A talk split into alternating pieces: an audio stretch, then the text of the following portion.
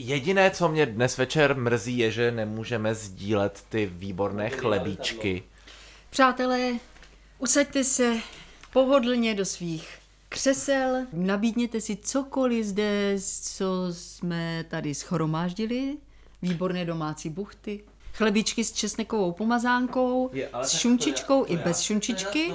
tady nabídnu tohle. Tak to bychom mohli teda zahlásit, že jo, něco. Ano, to bychom to, no. mohli bychom to začít a e, představit se, aby vůbec se vědělo, kdo k vám mluví. Takže já to otroubím jako korvetní kapitán, samozřejmě přijíždím na lodi.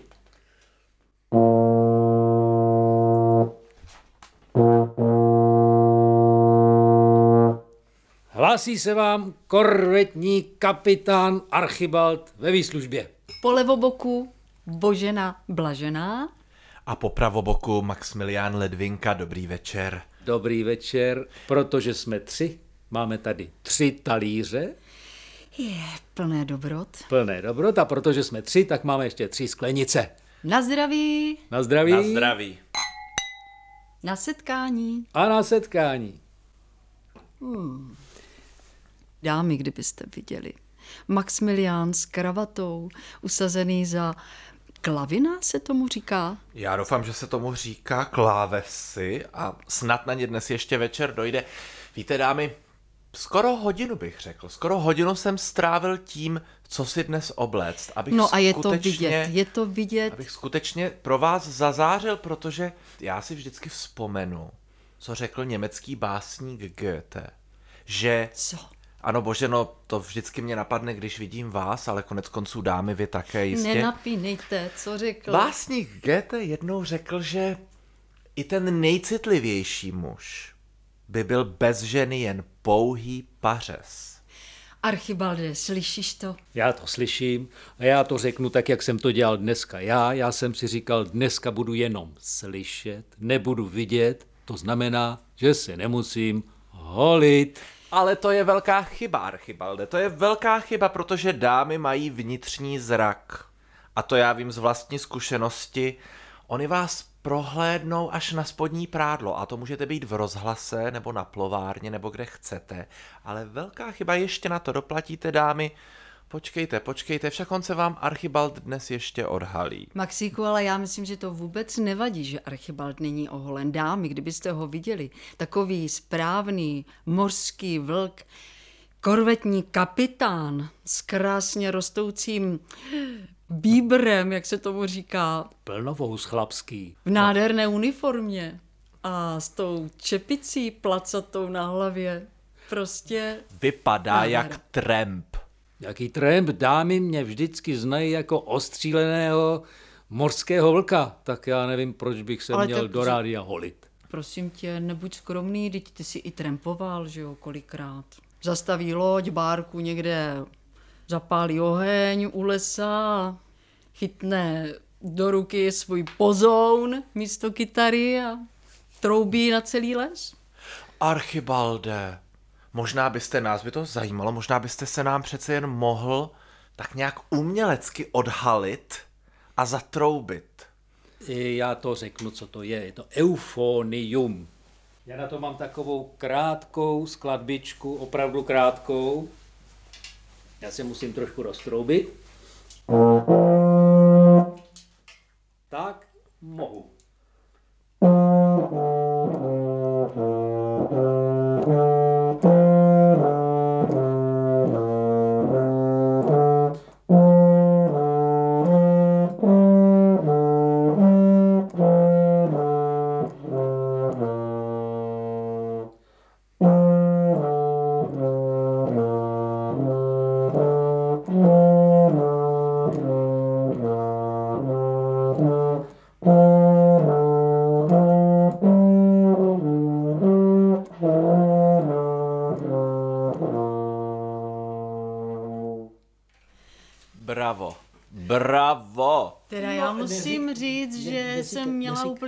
Husí kůži a to teda, je masáž zvukem tady. Já teda dámy nevím jak vy, ale na mě jako na muže to taky působí. Já hned se cítím tak nějak, jak to říct, tak jako slavnostněji, že? Protože konec konců Archibalde, vy jste asi zvyklý, protože na lodi konec konců člověk slyší stále troubení, ale pro mě, v podstatě městského člověka, na mě troubí maximálně na křižovatce taxík, ale to je všechno.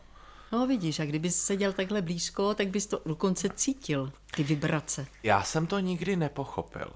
Vlastně tohle, jak člověk dokáže na té lodi vydržet. Když jsem byl malý, tak jsme s babičkou sledovali Angeliku, jistě si to pamatujete, jak ta Angelika je tam s těmi Jo, piráty, jo, jo, prostě jo. na té pirátské lodi, hledá toho Joffreje, prostě celá načesaná teď prostě v těch šatech. Já jsem se potom také jednou vypravil na loď. Ale tam se o nějaké eleganci vůbec nedá mluvit, vlasy máte prostě slepené tou mořskou solí. Mně bylo špatně, já tady nebudu zabíhat do nevkusných detailů, ale o nějaké eleganci na lodi, na moři si můžete nechat leda zdát. Já teda potvrzuju, protože jsem absolvovala nejednu jízdu s Archibaldem na té jeho bárce. Opravdu vlasy, když jsem přišla od holičky, tak vydržely asi tak půl hodiny, no. Vy jste se Boženo odvážila? To víte, S ním sama? to je láska. No, víte, co se říká o nám... Dámy, víte, co se říká o námořnicích a jejich lásce? Že v každém přístavu Ale mají jedno. Maximiliáne, nezabíhej do, do detailů. Plno dám už jsem pozval na loď. No už to mám domluvené. Dokonce některé dámy mi slíbily, že mi budou vařit. To jsem byla já, Archibalde, Ano, to ano, jsem to- já slibovala. Ano, slibovala. A uvařila? A, ano, samozřejmě, že jsem uvařila. Ano, Samozřejmě. já to, já to řeknu, co uvařila. Tak slíbila svíčkovou. No, A když začala brát svíčky, tak jsem pochopil, že to asi nebude k jídlu. ale Archibalde, to mělo být romantické zpestření. To už jsem chtěla začít vlastně tu romantiku předtím, než začnu vařit. No. Teď já jsem se vlastně začala učit vařit kvůli tobě, no vidíš, teď se tady vařím ve vlastních rozpacích, no. No a co kdybychom to udělali takhle? Eh, Že bychom nějakou dámu, která teda umí vařit, aby si se nemusela učit vařit, vzali k nám na loď, dáma by vařila a ty by si jí zpívala. Archibalde, víš, já myslím, že bych to mohla zvládnout mm, jaksi dohromady, víš, já bych mohla vařit a do toho zpívat, eh, ty bys zapálil ty svíčky a hned by byla ta romantická atmosféra a já teda nemusím vařit jako věci, které už jsem někdy vařila. Já jsem si dokonce eh, vytiskla několik receptů a teď, jak si sliboval, že pojedeme na tu společnou romantickou plavbu, tak já jsem si vlastně na tu naši romantickou plavbu připravila úžasný aprílový recept. Jarní recept. Jarní a jmenuje se Tatranské aprílové kotlety. Já samozřejmě jsem si připravil také recept. Takže bychom to dali jako takovou jarní inspiraci? Ano, Maximiliáne, máš recept? Já samozřejmě recept mám, byť umím jenom ohřívat. Pánové, a co kdybyste to teď nechali na mě a Maximiliáne, kdybyste byl tak hodný a udělal takovou tu romantickou uměleckou atmosféru a já bych tady ten recept tak trošku možná odrecitovala? Tatranské aprílové kotlety.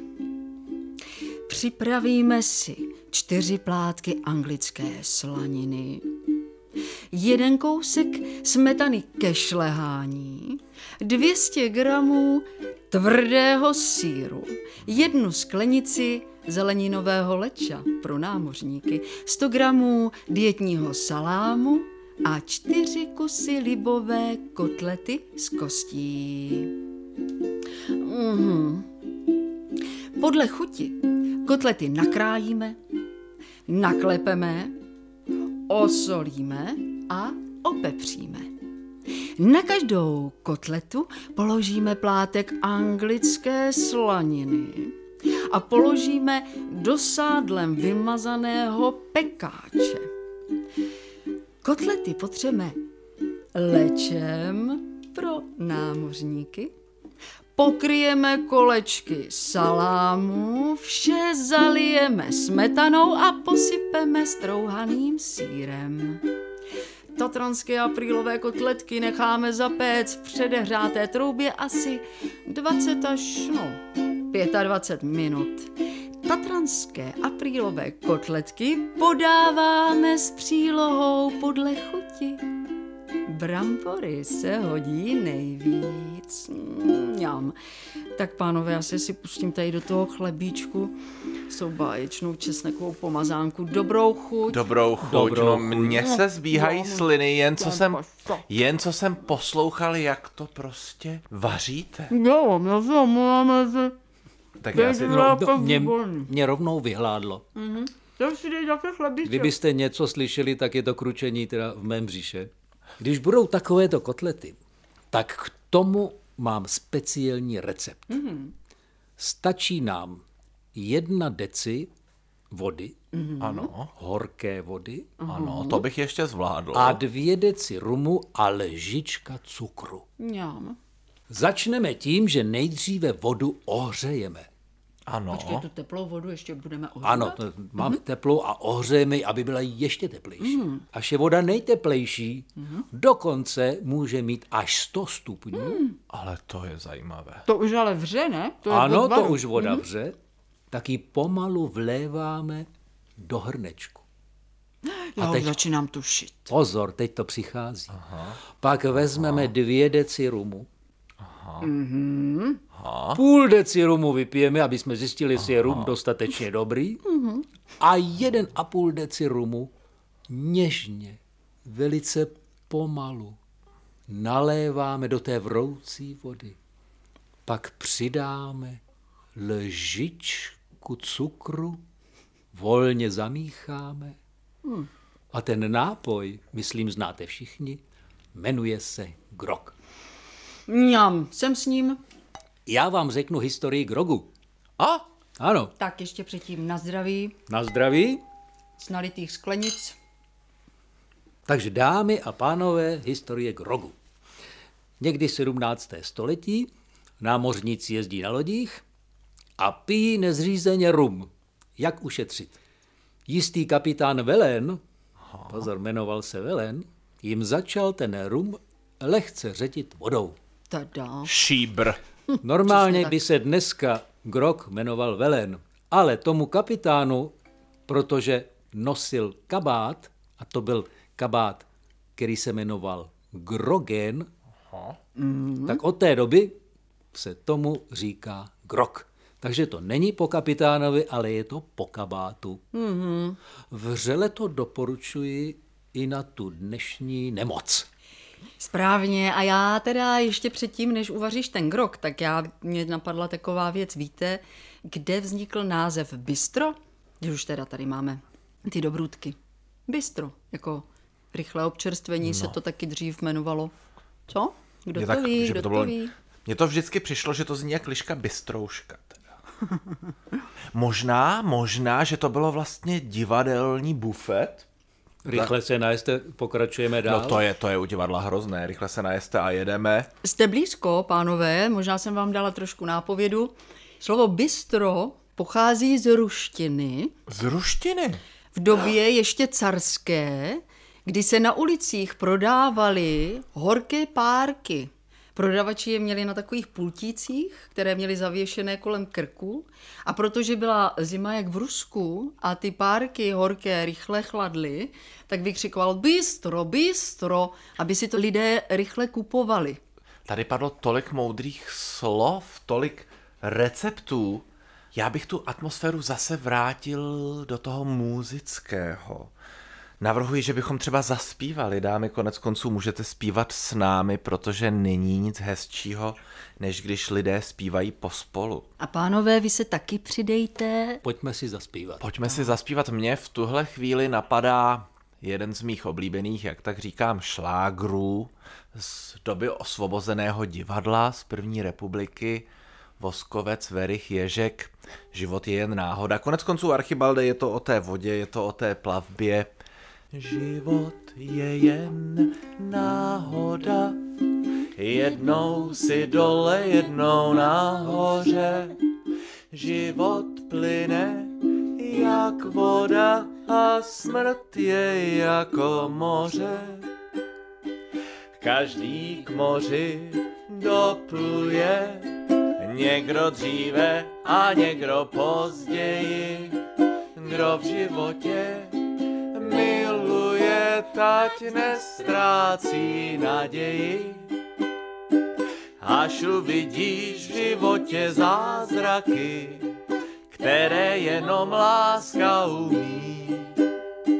Zlaté rybky vyletí nad mraky, pak porozumí, že je život jak voda, kterou láska ve víno promění. Láska, že je náhoda a bez ní štěstí není. A bez ní štěstí není. Já si myslím, že se letos na jaře zase zamiluju. No, tak já doufám, že moje láska k Archibaldovi přetrvá věky. A obráceně taky doufám, ale Archibaldle.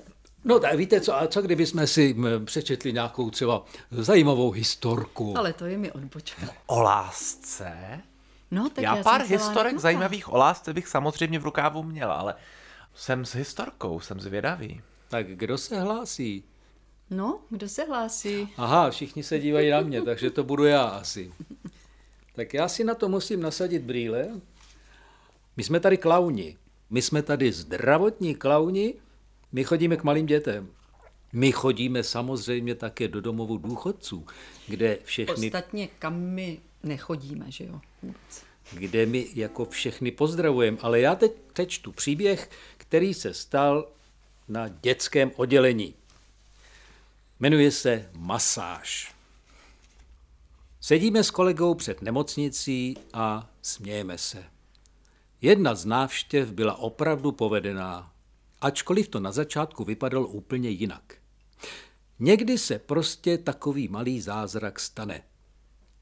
Když jsme nahlédli do pokoje, pohled obou rodičů byl spíše odmítavý. Na posteli seděl kluk asi tak sedm let a bylo vidět lehké mentální postižení. Já osobně jsem z výrazů rodičů četl. Tak vy dva, vy jste nám tu ještě scházeli. Nečekaná návštěva, která přišla trochu nevhod, ale nebyla odmítnuta. A tak jsme vešli a začali dělat svoji práci, tedy výrobu legrace. Pokud atmosféra na pokoji není přímo ideální, tak si ji prostě vytvoříme. Nejlepší je začít již připravenou modelovou situací. Klaunovi se třeba při představování sveze z hlavy klobouk na zem a kolega mu ho pomůže sebrat. A při tomu také spadne klobouk a začíná se odehrávat situace, o níž víme, že zabírá. A zabrala. Chlapec z postýlce se začal smát. A my dva, nešikovní, si můžeme nasadit ten svůj klobouk na hlavu, ale stále si nasazujeme na hlavu ten kolegy klobouk a ten náš zase leží na zemi. Prostě je to situace na rozjezd, ale tady se hodnotí, co se stane teď a jenom a jenom pro nás. Tak jsme se tedy představili. To děláme vždycky, když vcházíme do pokoje. No a unavený klaun e, si chce na chvíli sednout. Ale kam?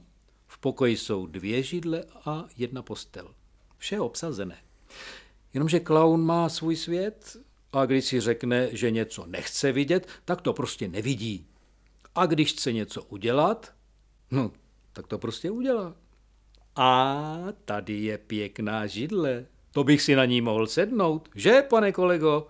A usedám na židli, na které sedí tatínek. Hmm, pěkná, měkoučka. Tatínek byl trochu při těle. Něco takového nečekal nikdo v pokoji. A tatínek ze všech nejméně. Ve chvíli, kdy si někdo sedl na autoritu rodiny, živitele, na vůdce smečky, se kluk dal ještě do většího smíchu. A smál se tak, že se začal smát i zasednutý tatínek. A jak se tatínek smál, začal se pěkně natřásat. Tím pádem jsem se začal natřásat také já. Ale ta židle je masážní. Přiléval jsem olej do ohně. To povzbudilo kluka i tatínka k vyššímu výkonu. Nakazili jsme tím i maminku. Čehož hned využil kolega. Já zkusím, jestli je ta druhá židle také masážní, říká kolega a usedal na maminku. Ta moje má regulaci, povídám kolegovi. Dal jsem si vyšší výkon. Taťka se smál a škuckal. Ta moje má speciální masáž lopatek, vyzdvihoval kolega kypré tvary maminky. Chlapeček, kterému jsme zasedli rodiče, ležel na posteli, držel se smíchy za břicho a hekal. S kolegou jsme si pak ještě vyměnili židle, protože já jsem také potřeboval namasírovat lopatky. A pak už jsme jenom vstali a odcházeli z pokoje se slovy namířenými k chlapci. Pozdravuj rodiče, až tě přijdou navštívit. A měj se pěkně, ahoj. Sedíme s kolegou před nemocnicí a smějeme se. Teď už můžeme, nejsme klauni. Smějeme se té povedené klauniádě a smějeme se z radosti, protože se nám podařilo změnit atmosféru pokoje z nic moc na něco, kde nám bylo všem velice fajn.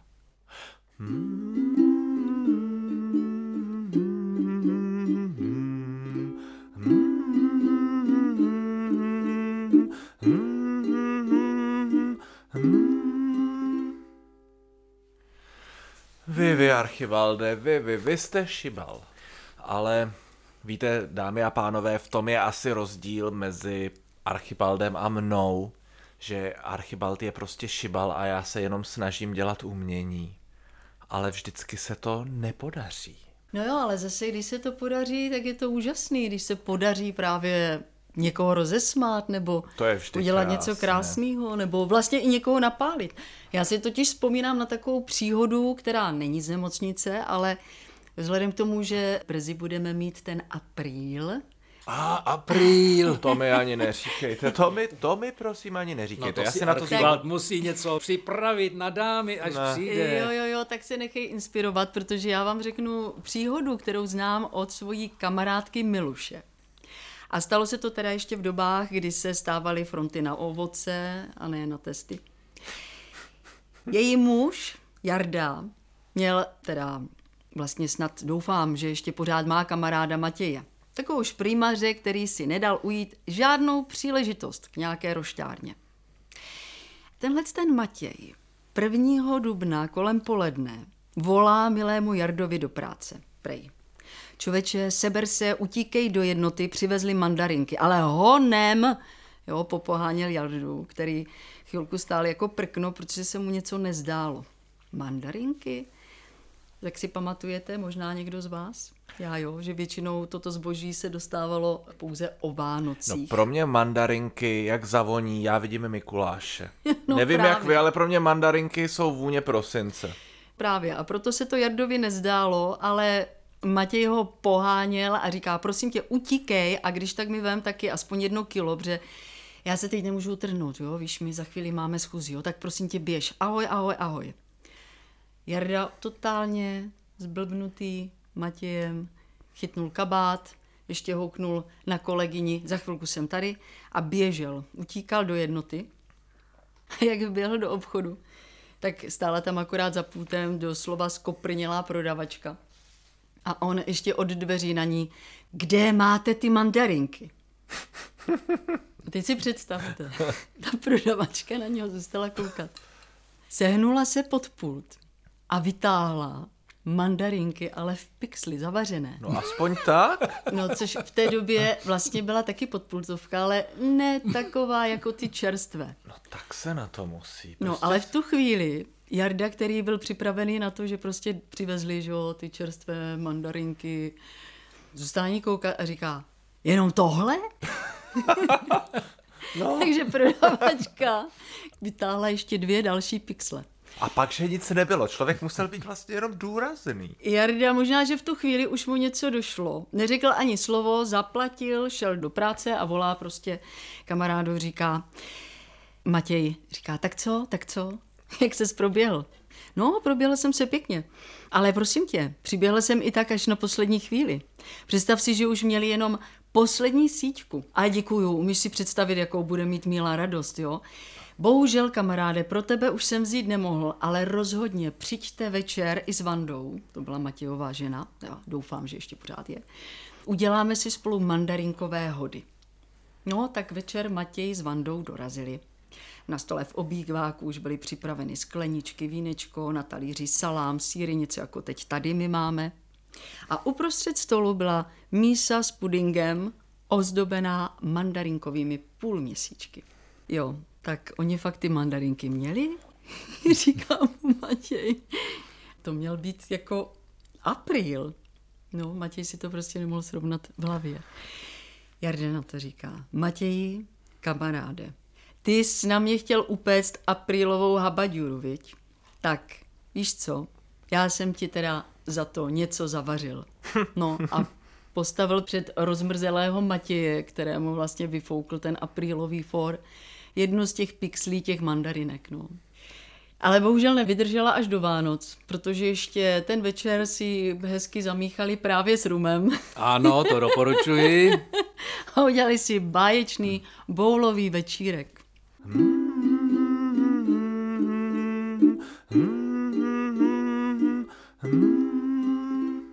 Já z divadla, když přijde první apríl, to je vždycky hrůza. Co se tam semele? A já vám můžu zcela upřímně říct, že ono se to vždycky semele proti mně. Já si pamatuju, my jsme hráli takovou rakouskou komedii, kde byla taková jako hostina a byla to taková eh, rodinka chudá a měli párky z kaší a já jsem tam hrál někoho, koho tam pozvali a ten rekvizitář mi do kelímku od hořčice dal šlehačku. A takhle pro mě vypadá první apríl, že vy tam prostě sedíte, před vámi jsou ty lidi, vy máte v ruce ten párek, odděláte to víčko od té hořčice, takhle tam v důvěře, co tam bude, namočíte ten párek a když to vytáhnete, tak je to prostě bílé. A teď co máte dělat, že jo? Ti lidi čekají, přišli do toho divadla se pobavit. Prostě udělal jsem to, co mě velel instinkt, já jsem to začal jíst, ten párek s tou šlehačkou. Pak jsem zjistil, no, no to bylo hrozné. Pak jsem prostě zjistil, že ono to jde ve výsledku, jde to. A teď ale jenom cítíte, to prostě takhle jste na tom jevišti. A to musím říct, že to je takový docela specifický pocit, to bych vám někdy přál zažít, jak vy tam stojíte a teď cítíte, jak tím sálem jde takové jako oh, jako on to opravdu jí. A to vám pak dá velkou sílu. Já když jsem vlastně zjistil, jak ti lidi koukají, jak já tam prostě do sebe futruju ty párky se šlehačkou, tak jsem to tam celé spořádal. No dobré to nebylo, ale zase si říkali, on to ten Maximilián prostě do sebe nafutroval. Maxíku, a vlastně proč ne? Teď se běžně jí kuřecí prsíčka s broskví a se šlehačkou, tak proč ne párek se šlehačkou? No, to si zkuste, no to si spíš neskoušejte, to vám můžu rovnou říct, párek se šlehačkou není nic extrovního. No, no. a Maximiliáne, co kdyby si nám teďka něco zahrál? Já vám něco zahraju. Já teda vůbec nevím, jak ta skladba dopadne, protože já děkuji Archibalde, že ve mně vkládáte takovou důvěru. Já ji v sebe zdaleka tolik nevkládám, protože, dámy a pánové, já jsem třetí nejmladší z bratru a moji rodiče, nebo naši rodiče, už si všechny ty ambice vybily na mých dvou starších bratrech, kde se to úplně neosvědčilo.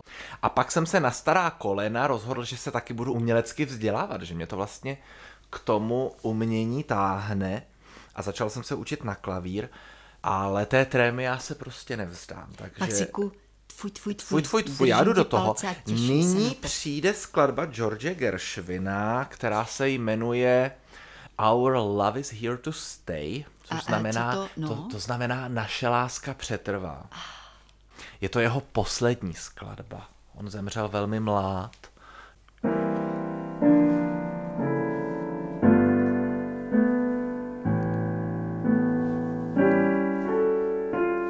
a už jsem někde jinde. Já jdu ještě jednou, to je přesně ono.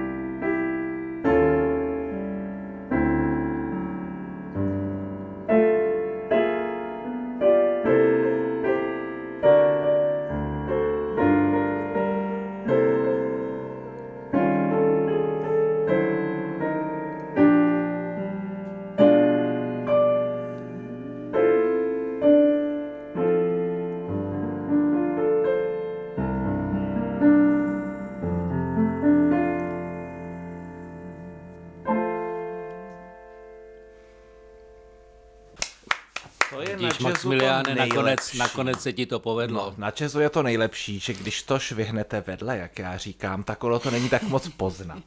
To u Mozarta zní mnohem, mnohem jasněji. No mě si vtáhl, já jsem si tady musela pobrukovat, nedalo mi to.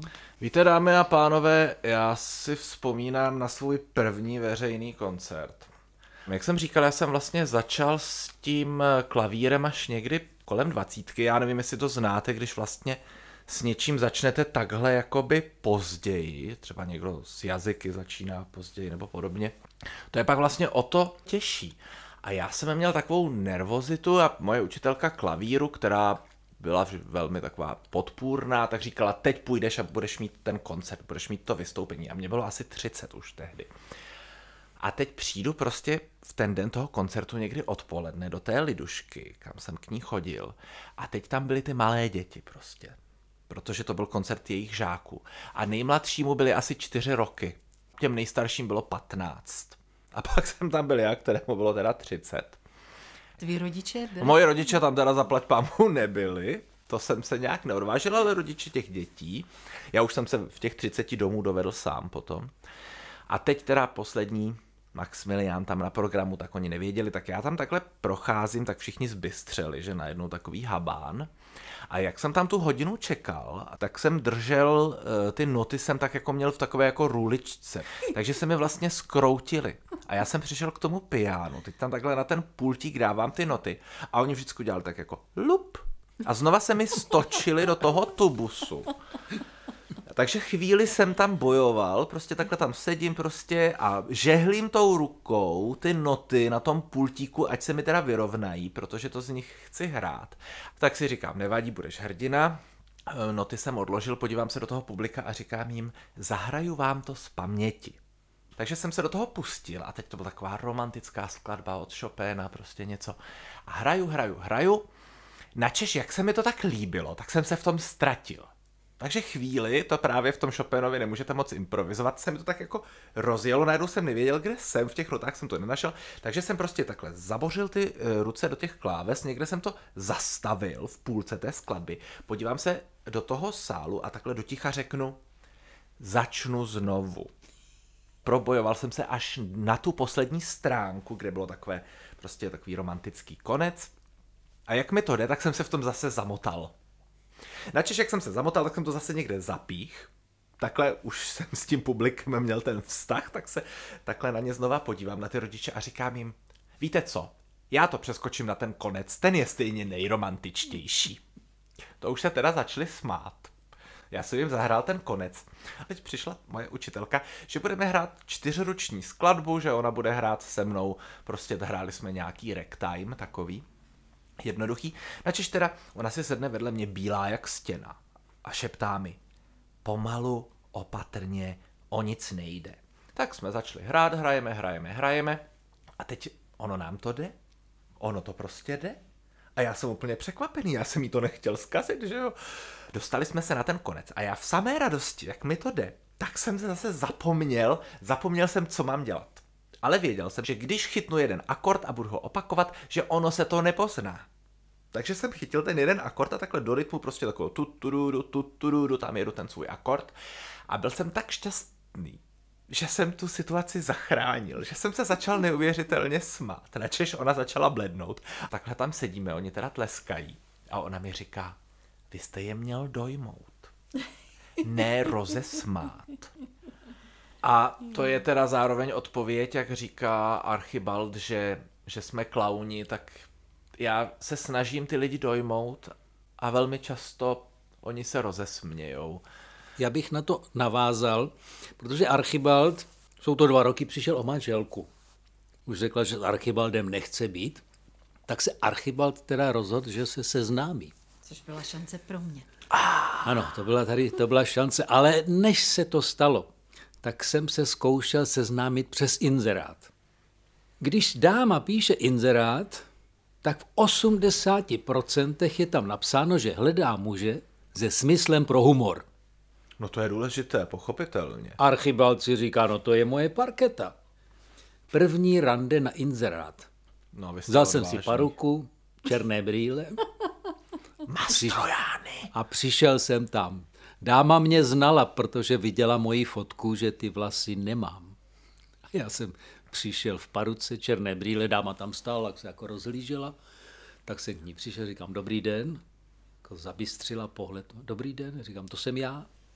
Dáma furt nechápala, tak jsem sundal tu paruku brýle, tak takový lehký úsměv, pochopil jsem, že nehledá muže se smyslem pro humor.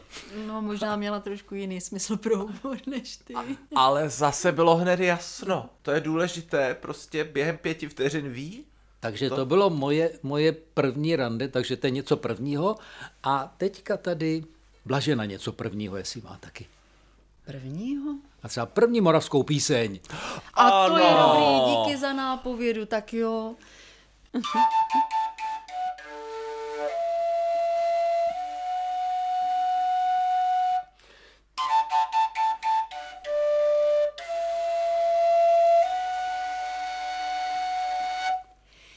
Kdyby byla Morava jako je Vídeň, dala bych ti huběnek na celý týden, ale že je Morava malučka, ošidila cerečka synečka.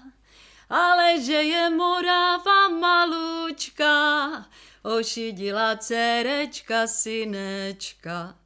Kdyby byla Morava jako jsou Čechy, Dala bych ti huběnek na čtyři měchy, ale že je Morava malučka, ošidila cerečka synečka.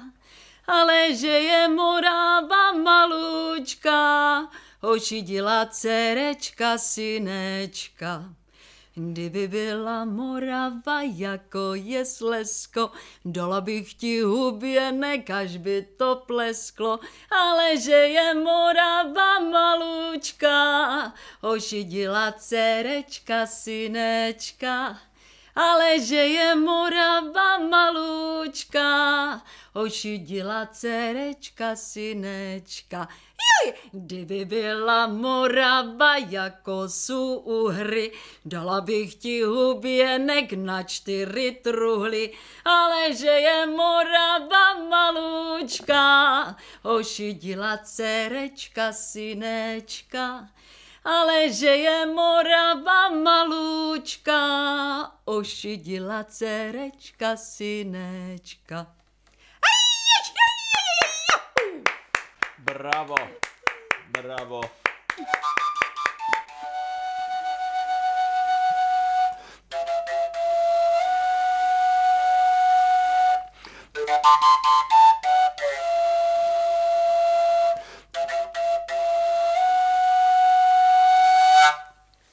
No a teď to chce něco sladkého do břucha, jak se říká na Moravě. Ta píseň ve mně úplně vyvolala takovou nostalgii. Já mám pocit, jako by byla o mně. Mm-hmm. Protože vy si možná myslíte, že jsem takový bonviván, že nastrojený vestička košile, ale já si vzpomínám, to je prostě takové, to je takové jenom zdání, klamné. Vzpomínám si, jak jsem jednou byl na takové sešlosti se spolužáky a to jsem měl nějak krátce po svatbě. Oni mi říkali, tak ty se přece oženil a že by to netypoval, že tam byla Hanka, ta po mně tak toužila a když jsem jí dal košem, tak ona to prostě nevydržela a odjela do Berlína. A já jsem si říkal, jaká Hanka proboha. A teď člověk po svatbě tak za, už začíná přemýšlet o tom vztahu. Říkám si, jaká Hanka, že mi to neřekla. Já jsem že, žádnou Hanku si vůbec nepamatuju. A takhle já to prostě mám. Po mně toužila Hanka. Byl jsem pro ní celoživotní zklamání, já o tom vůbec nevím. No, to jsou ty romantické lásky, víš, to je ta láska, co zůstává v představě, pak nenaplněná. No, ale jo. Maximiliáne, vidím, že držíš zase ukulele, já že to držím. bude nějaká píseň. Je to romantická píseň, mě totiž, dámy a pánové, asi jste už slyšeli, možná jste nás s Archibaldem spolu i viděli, my máme jednu takovou romantickou píseň v repertoáru, kterou spolu často zpíváme. Je to o těch ženách, o té vášni. Ta píseň se jmenuje Diana a krásně právě pojednává o tom rozervaném ženském srdci. To zpíváte s Archibaldem? No to Zpíváme zpíváme. s Archibaldem? si my to s máme- radostí poslechnu. Ne, ne, my to máme, my to máme rozdělený. Maximilián zpívá a já se dívám. To není pravda, Archibalde, jen se nedělejte, Archibald moc krásně zpívá. Lidé o ní říkají, že je v lásce nestála, ona zatím potají, jediného v srdci má. Na toho, kdo klid jí vzal, neminocí čeká dál krásná a blahová Diana. Ospalá jde ulici, nezbaví se lásky pout, sny jenž voní z kořicí, jenž nelze obejmout, sama bude navždy snít, nenalezne nikdy klid, krásná blahová Diana. Já jsem se zase neudržela, musela No, jsem bo- pojď- pobrukovat, bylo to krásné. s námi. Archibald, koukám, bere do ruky paličku. Snad ne na mě, Archibalde.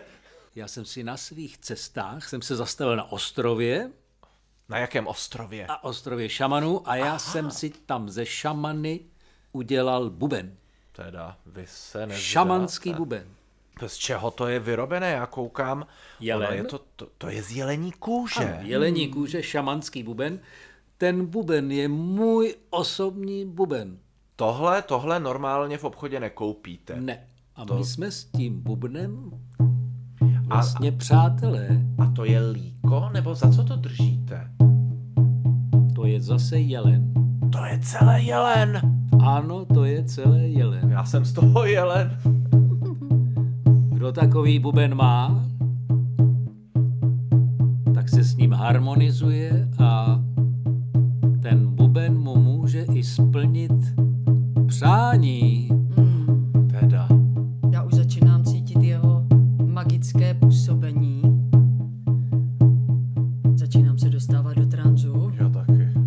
Tady jaro, Já taky. Jarní zvuky.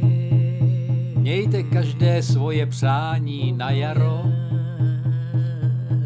a třeba se vám splní. Přání se vám splní. Šamanský buben vám třeba To pomůže. tady skoro je.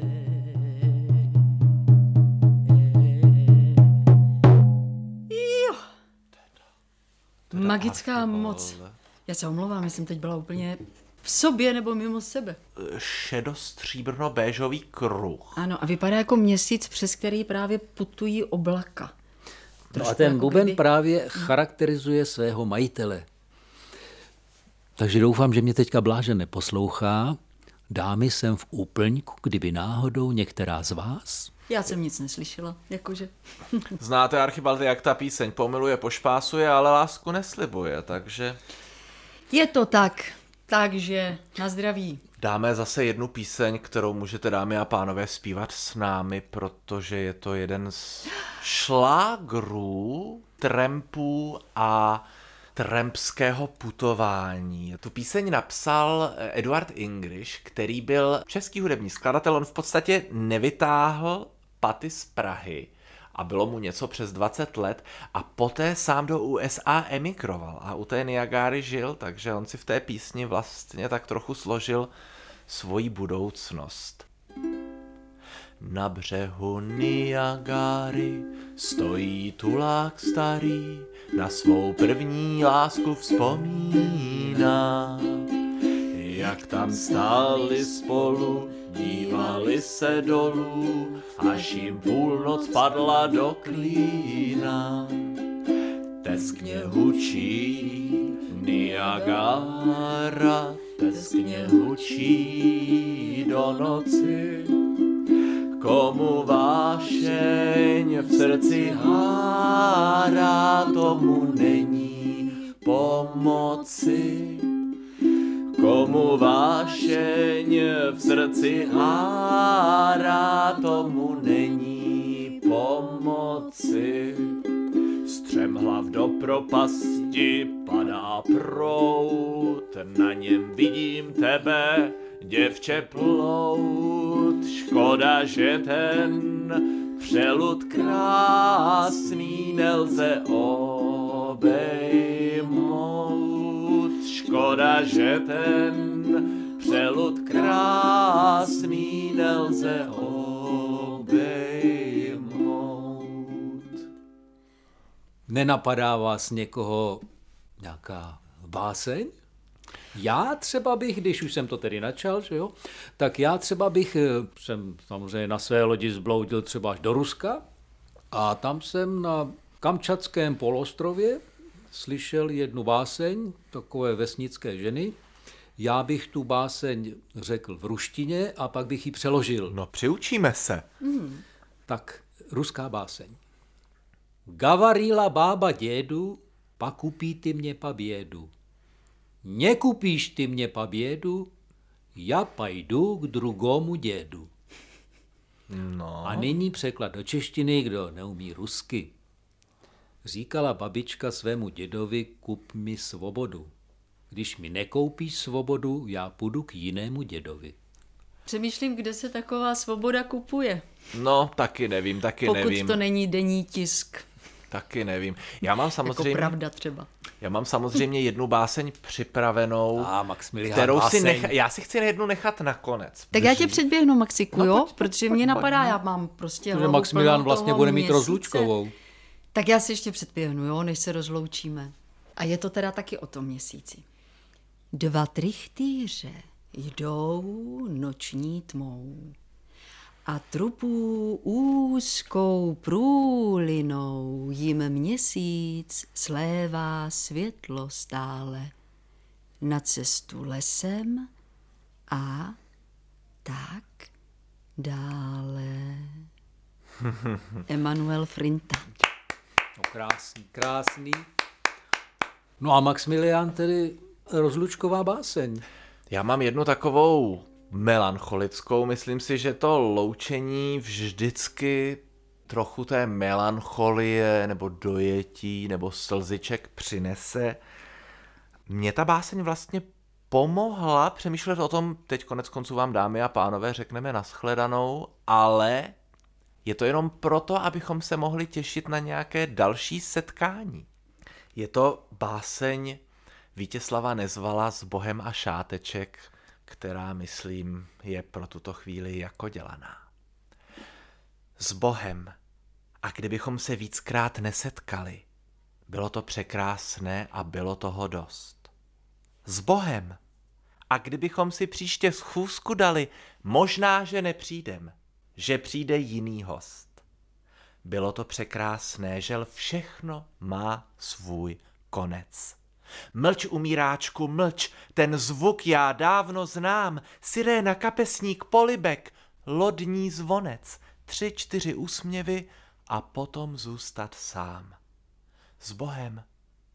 A bylo-li to všechno naposledy, nic naplat mé naděje, nic vám už nezbude. Chcem-li se setkati, nelučme se rač tedy. S Bohem a šáteček. Vyplň se osude.